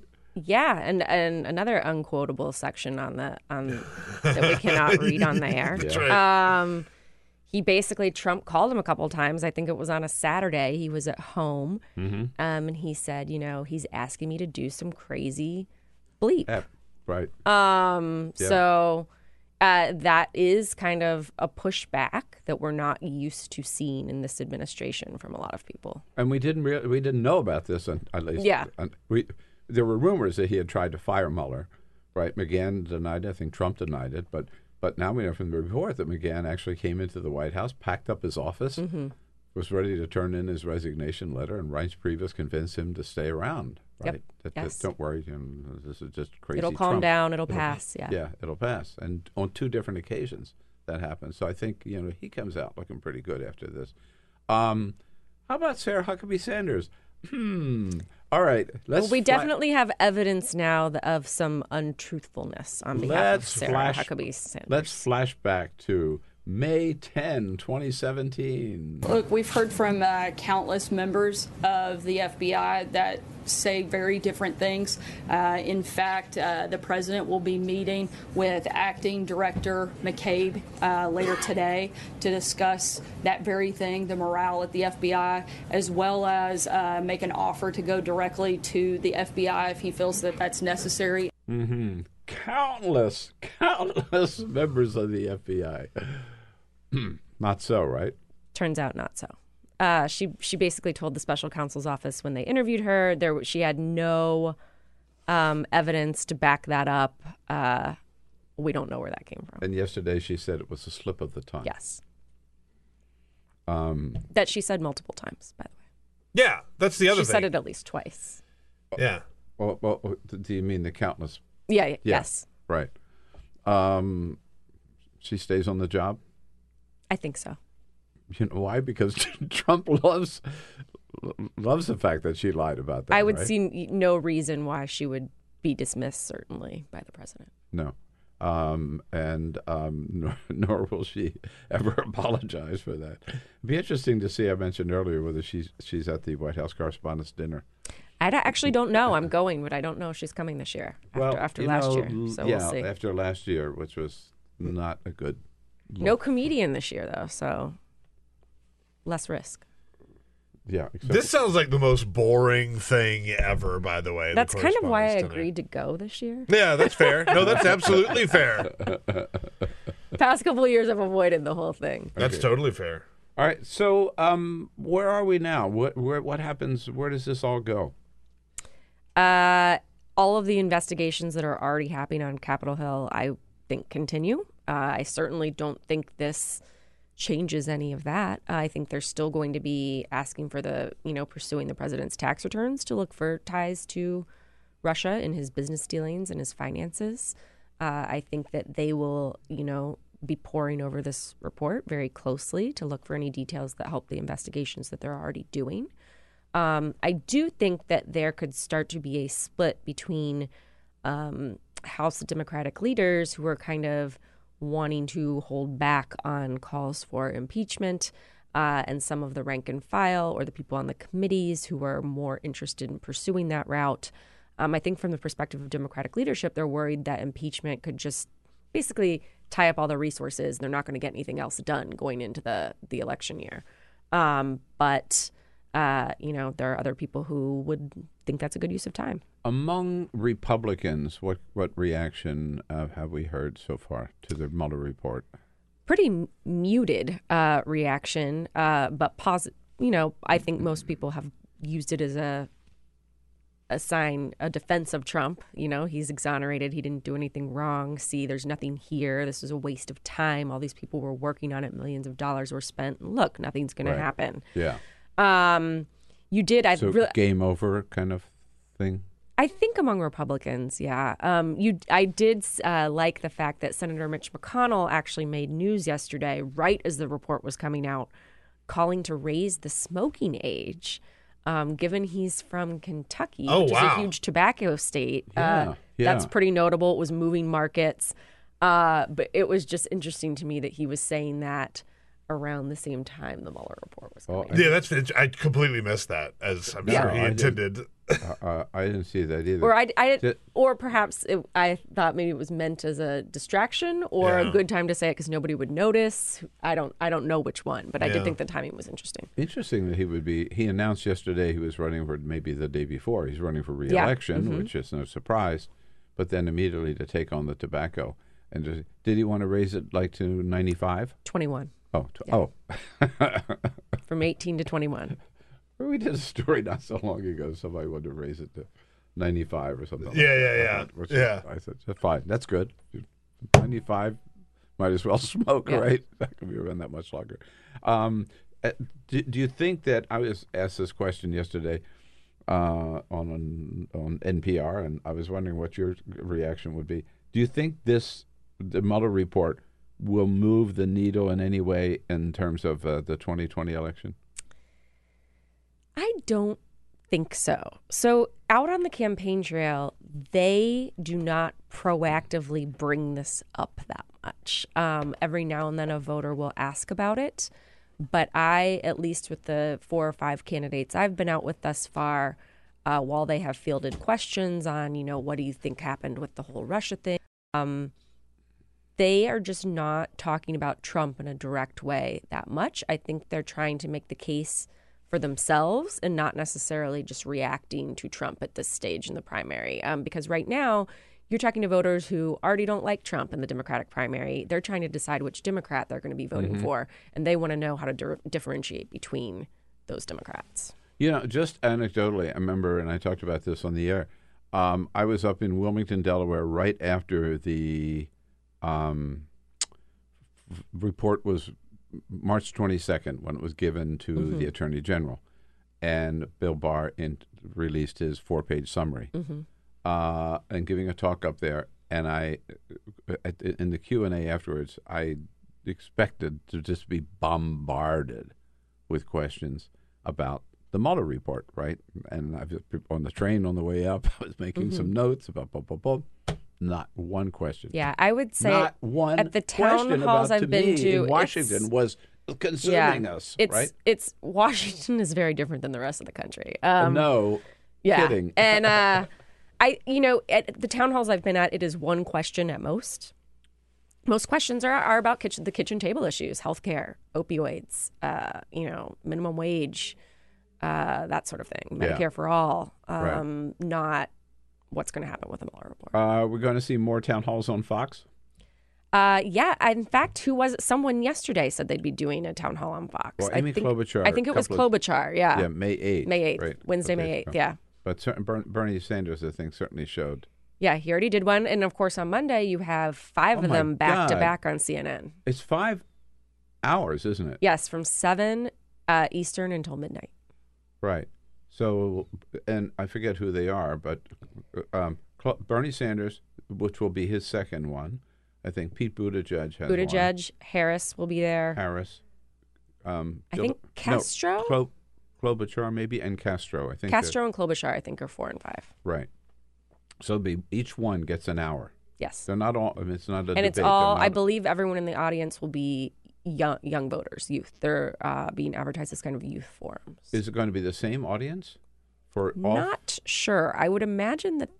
You know, they have separate interviewers that are kind of switching Yeah, off, so yeah. maybe they have two different areas set up. I would assume that the attention span of of an audience would start to wane after five hours, but I'm not sure about Particularly if it were the Yeah. same audience. Yes, I mean that's a long time. That's a long time yeah, to sit there. Yeah, it sure is. Well, man, what an exciting time, and we're so early into the 2020 thing. Yeah, right? it's, it's already uh, full steam. I was I was in Iowa last week, and you know you get the memories on your phone. Um, exactly four years before, I had been in a coffee shop in Iowa with Clinton, um, and then I was in a coffee shop with Harris. Uh, but that goes to show you we're already so much farther. That was Clinton's first trip to Iowa, so we are already Oh yeah. like s- several months into this, and it started much earlier than the last time around. So. Yeah, you probably ought to buy a condo in Des Moines. Yeah, I mean it's cheap, cheaper than DC. That's for sure. All right, Amanda, it's good to see you. You too. Thanks so much for coming in. Uh, at Reuters, is it ThomsonReuters.com or just Uh, you can. It's it's Reuters.com. The the overall company's Thomson Okay, Reuters. Reuters.com. Follow Amanda Becker and all the happenings on 2020. When we come back, Rebecca Buck, Buck, Buckwalter Poza joins us from Prism. Talk more about Mueller Report and 2020 as well. Quick break. We'll be right back.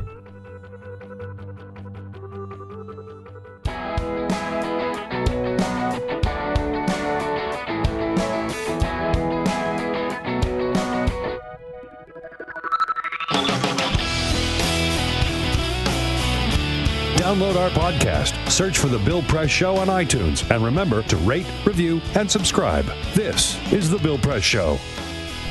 And on a Friday, April 19, here we go, the Bill Press Show. Wrapping up with our coverage of the Mueller report released uh, yesterday. Uh, a damning indictment of the President of the United States. It is not a report that, that totally exonerates the President, no matter what you hear from him or Kellyanne Conway or Bill Barr. It is the Bill Press Show coming to you live on uh, online, on the radio, and on television, and brought to you today by the members of the Smart Dash Union. The Smart Union, uh, they're the members of sheet metal workers, air, rail, and transportation workers all together under the leadership of President Joseph Sellers. Check out their website at smart-union.org. Uh, joining us in studio from the new uh, news website called Prism, launching in June, right? That's right. All right. Um, Rebecca Buckwalter Poza. Hello, Rebecca. It's nice to see you. Hi, thanks so much for having Right. me on. Thanks for coming in. We've been pounding away here for uh, a little while this morning, uh, j- stirring up some dust, Peter. Yes, believe it or not, lots of comments today. Uh, we did talk about uh, Joe Biden. It appears as though he is running for president. The announcement will happen on Wednesday of next week. That is the report The in the. 24th. Uh, y- yeah, yeah, is the report in the Atlantic today. Uh, people are not super thrilled with it, uh, Uh-huh. uh, where they are tweeting us. Uh, one person says, "Hell no to Joe." Uh, I assume they mean Biden there. Uh, also, Big Citizens Unlimited says corporate Joe has a storied history of being fully in the pocket of. Hmm, I guess name the industry. There are several of them. Uh, so people are not super thrilled about Joe Biden running, uh, uh, from what we've heard. If you have a comment that disagrees with that, you obviously can always find us on Twitter at BP Show. Uh, also, uh, about the impeachment talk, uh, because we did get into the impeachment talk, somebody pointed out that impeachment will only invigorate the Republican base. There's no chance of getting the two thirds vote required in the Senate. It will only be a distraction from the climate catastrophe, healthcare, and other issues that the American people actually care about. It would be a bad strategy. Fair point. I, I'm with that point. I, I, I, I think that would be it, it would consume everything if we were, if they were to start impeachment hearings. And right now we've got seven different committees that are holding oversight hearings. We don't have a Senate. We're never going to get a vote in the Senate. So why waste our time? Uh, I, I will and say we've got the Mueller report. Now. Yeah, yeah, on top of exactly. I, I will say this: I, I think that impeachment at this point is futile. It would not end well. Uh, we know that Wouldn't happen. and it wouldn't happen. Uh, I was looking for better answers from Democrats yesterday. I think Steny Hoyer said impeachment wouldn't be worthwhile. I think that impeachment absolutely would be worthwhile in a just world, which we are not currently living in. Right, or if there weren't a trade off for focusing on the next election cycle. Exactly. Right. Yeah, exactly. You gamble on impeachment now, you could screw the the best chance you have to get Trump out of office, which is the election in 2020. Plus, I'll make the argument again. You impeach Donald Trump, you get stuck with Mike Pence. Absolutely fair point. My goal is to get rid of Donald Trump and Trumpism forever. And the only way to do that is to crush the hell out of them in 2020, in November 2020. So that's, anyhow. From So- your lips. Right. But we're glad to get comments uh, who disagree with that. and Get your comments on another point of view. As always, thanks for your comments on Twitter uh, at BP Show. So, Rebecca, it's nice to see you. I know you've been in before uh, when I, just on a very rare occasion, was not here, um, and someone else was guest hosting. Uh, so we haven't met, but I've admired you from a distance because I know that you sued Donald Trump Now, Yes. so wait a minute. So first of all, you were he blocked you on Twitter? He did, and um, this is actually very relevant to the Mueller report. Uh, he just tweeted about how the mainstream media would have kept him out of the White House, and I said, "Well, to be fair, Russia won the White House for you Uh, you said that to him. in June 2017, and, And? that was what got me blocked. I realized He blocked you. he blocked me, and I, I was a nobody on Twitter. I, mean, I remain a nobody on Twitter, but it was well, first of all, does that mean he reads? So it turns out he did. He personally blocked me. We found that out through the course of the litigation, where he he said yes, you know, or or his folks did, uh, which is a very lawyerly term, and um, and and so I I don't know. I like to take credit for maybe raising his blood pressure for at least twenty to thirty seconds. I just assumed that he doesn't read replies. Yeah, that's. I just right. assumed. I mean, the guy's got how many millions of Twitter followers? But yeah, I mean, Well, and, He right, reads some. He does, and it's uh, it's got to be entirely an ego thing because this was I had maybe nine thousand likes. Um, you know, proportionate to people who have one hundred and fifty thousand followers. So it got under his skin, and he's apparently very emotional about Twitter and personally involved. Well, I first of all, just the fact that he has time to tweet as much as he does is nuts, right? But Right. then the fact that he would have time to read replies to his tweets, Right. so he blocked you, which means, I guess, that then you can't read his tweets. Is that what that? Right, unless I go through some hoops. Okay. Um, so what did you do? Well, uh, so I started just trying to engage the people who could still see his tweets. I just, you know, it's a gray Yeah. box in mine, so I would keep a another Mm-hmm. window with another, you know, so I could see what the tweet was, and then I would try and engage someone when they reply. It didn't really work though, so I sued. That's the real answer.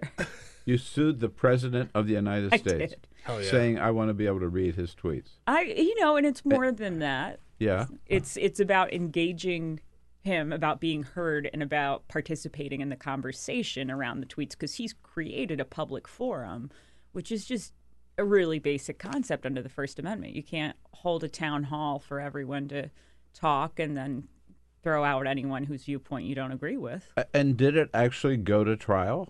Yeah, absolutely. We just actually, it was a couple of weeks ago that the Second Circuit heard the appeal because the president appealed his loss. Oh, so it went to a trial and he lost. And uh, he had to unblock us. So he I uh, love this. took about two weeks and then he only unblocked. Who represented him? Rudy?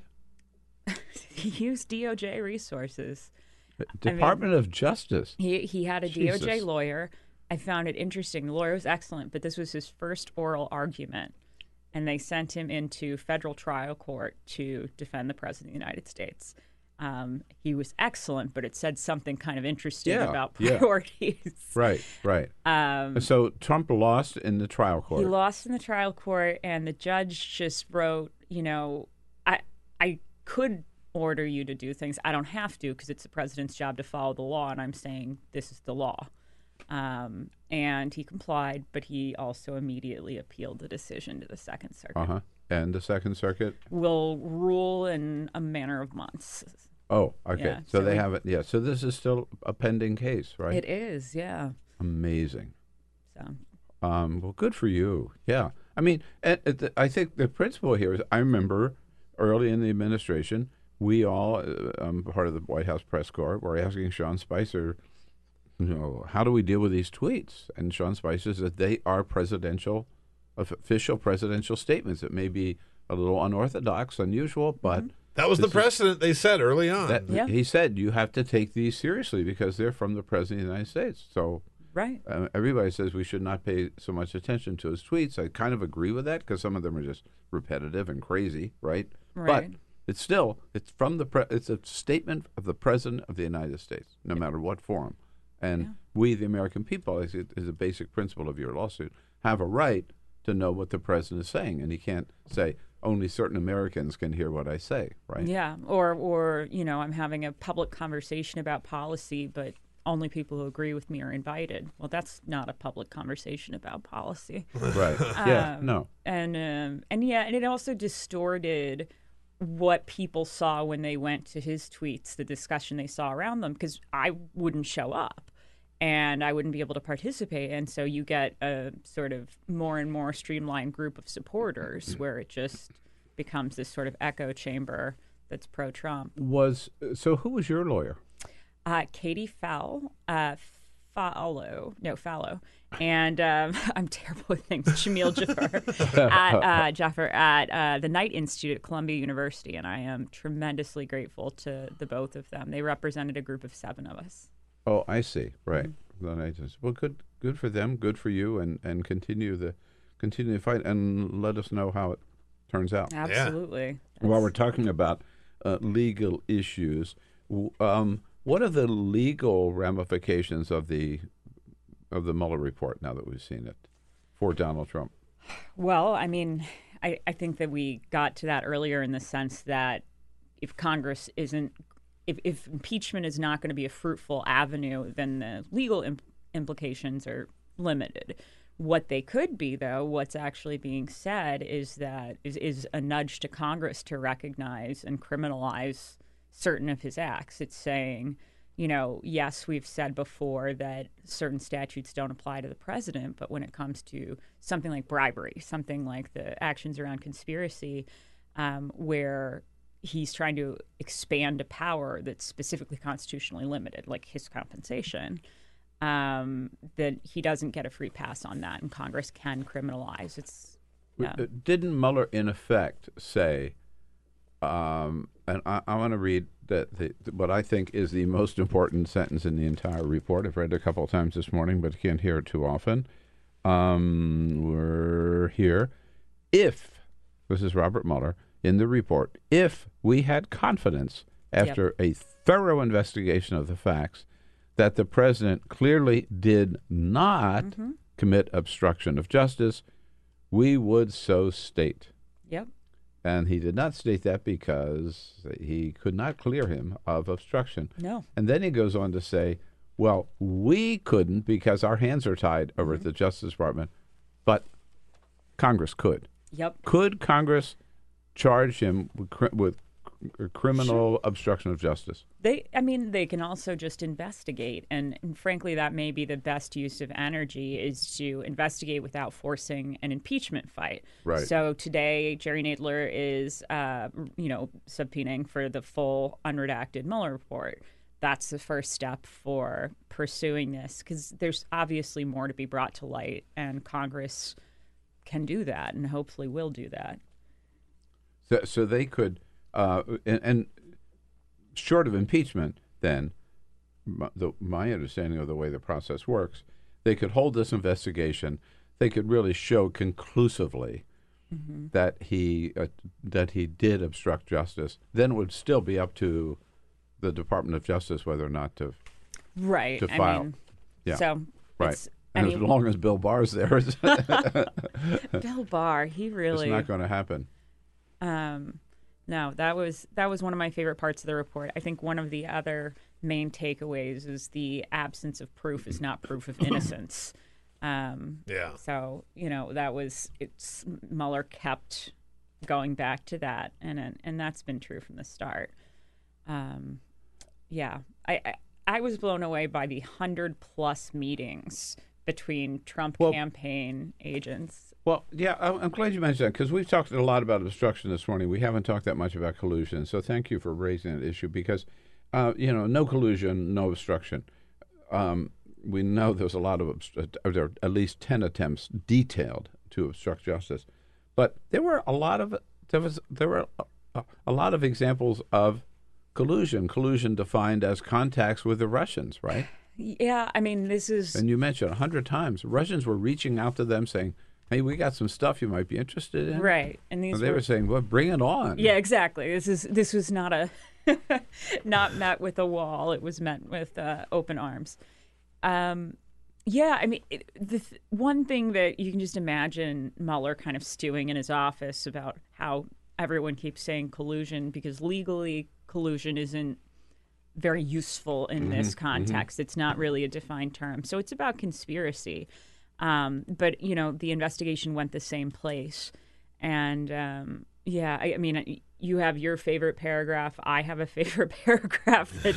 They they all go back to, you know, just because we didn't find enough doesn't mean it's not there, and there's more we know that we didn't include because it wasn't firm enough. And I just don't understand how anyone can read this report and not come away thinking that Bill Barr is deeply dishonest and that Trump is deeply corrupt. Right. Um, th- so we we know from this from the report again there were many many contacts with the Russians. They knew about them. They welcomed their information. They knew what Russia was doing, meddling in the election, and they were um, they made no effort at all to inform the FBI that there's a foreign agent that's that's operating in our, No. in our election. None, right? No. Well, I mean, to be fair, some of them were foreign agents operating in other countries' elections, but all man. Yeah, yeah, right. There, there were a lot of reasons, no doubt, for uh, some of these actors not to approach the FBI with anything.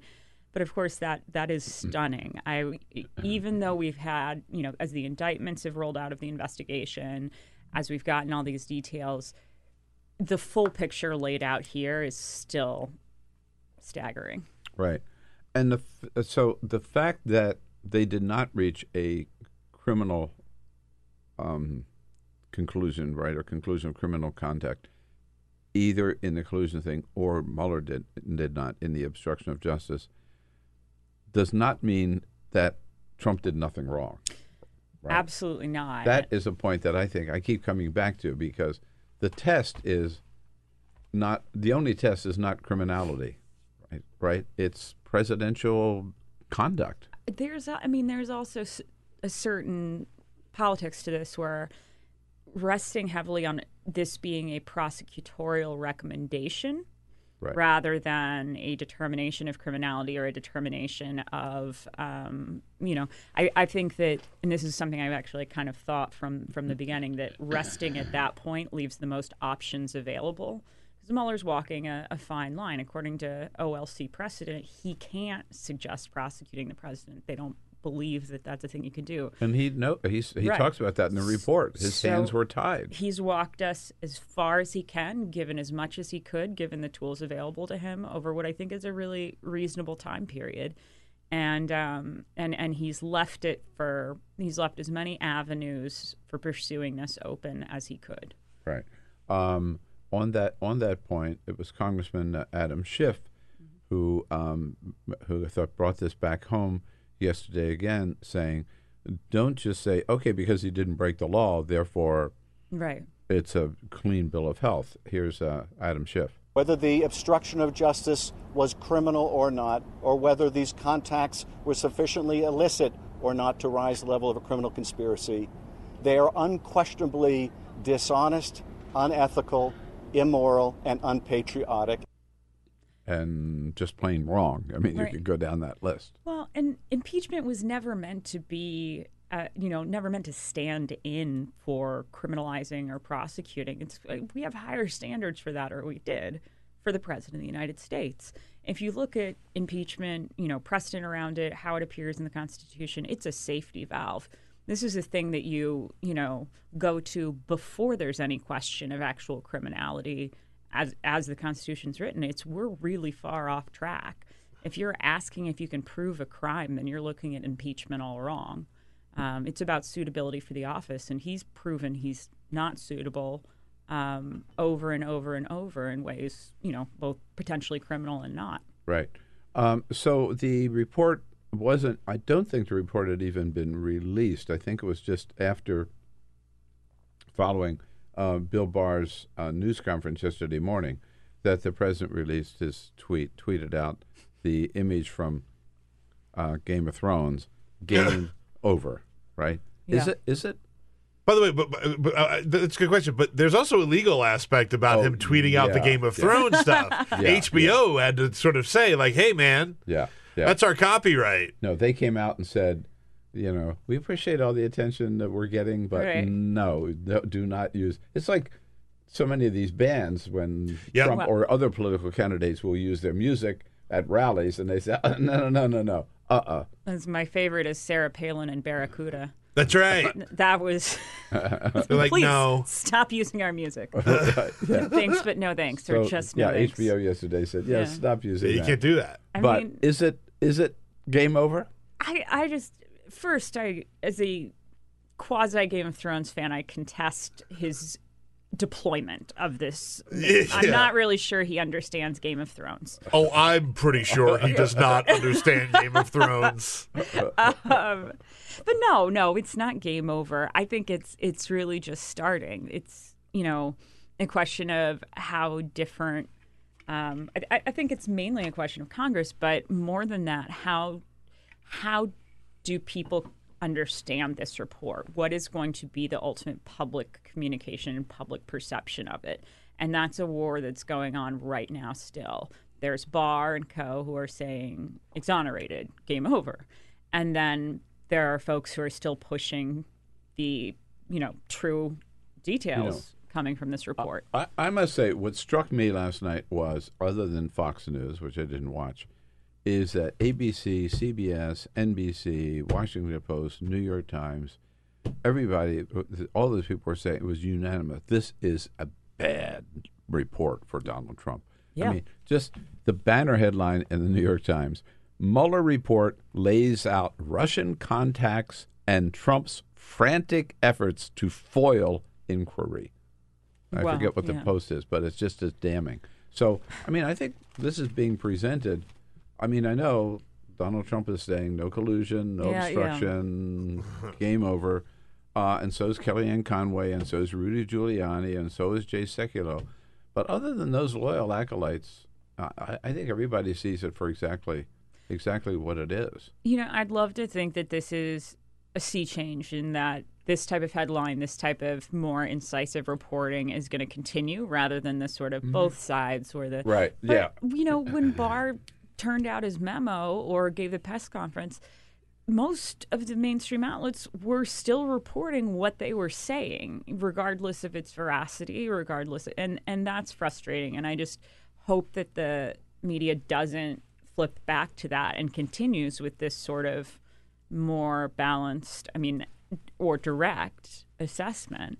Um, and Well- it's too little, too late in some ways. I think. But but one one of the things that I think maybe is reflected here is that, and we made this point earlier in the program, um, the Mueller report does confirm most of the reporting we've had on the Mueller report over the last two Absolutely, years. yeah. That that uh, it may not exonerate Trump, but it exonerates Yeah. The, media. Well, and that's um, Karen Tumulty. I'm I probably mispronounced her last Yeah, name, but uh, Tumulty, I think, but, Tumulty, uh, right? So I've you Right. know been orbiting in the same space for ten years as a press secretary report, you know, and uh, and her tweet this morning cracked me up. It was just well, you know, one thing this report did is prove that there is fake news and it's not the mainstream media Yeah. or something to that effect like mainstream media exonerated Right. um yeah No, several people have said the fake news. Yeah. Yeah, there's fake news. The fake news is coming out of Sarah Huckabee Exactly. Sanders and Right. Rudy Giuliani and and Donald Trump. Yeah. Right. Um, but so not game over, but game shifts to on the legal front, I guess, to the Congress right now with their oversight hearings and yeah and, and, and what may come out of those. Yeah, I mean the the non-legal side being it's also it's going to be up to activists and people who are doing their best to sort of invest um, ahead of anything electoral to to get people activated around this to galvanize folks. Um, yeah, it's it it, it, it definitely, if a kind of point we've made earlier, it leads to 2020 and the ultimate verdict and the ultimate decision made by by the voters. The Trump people will stick with him, but uh, the other 60% of Americans, I guess, hopefully we'll take a look at this report. Uh, Rebecca, it's great to see you. How can people find you? Oh, on Twitter, huh? Here it is. yes. At at RPBP. That's me. At RPBP. And that's it, folks. Have a great day and a weekend. We'll see you Show. Monday.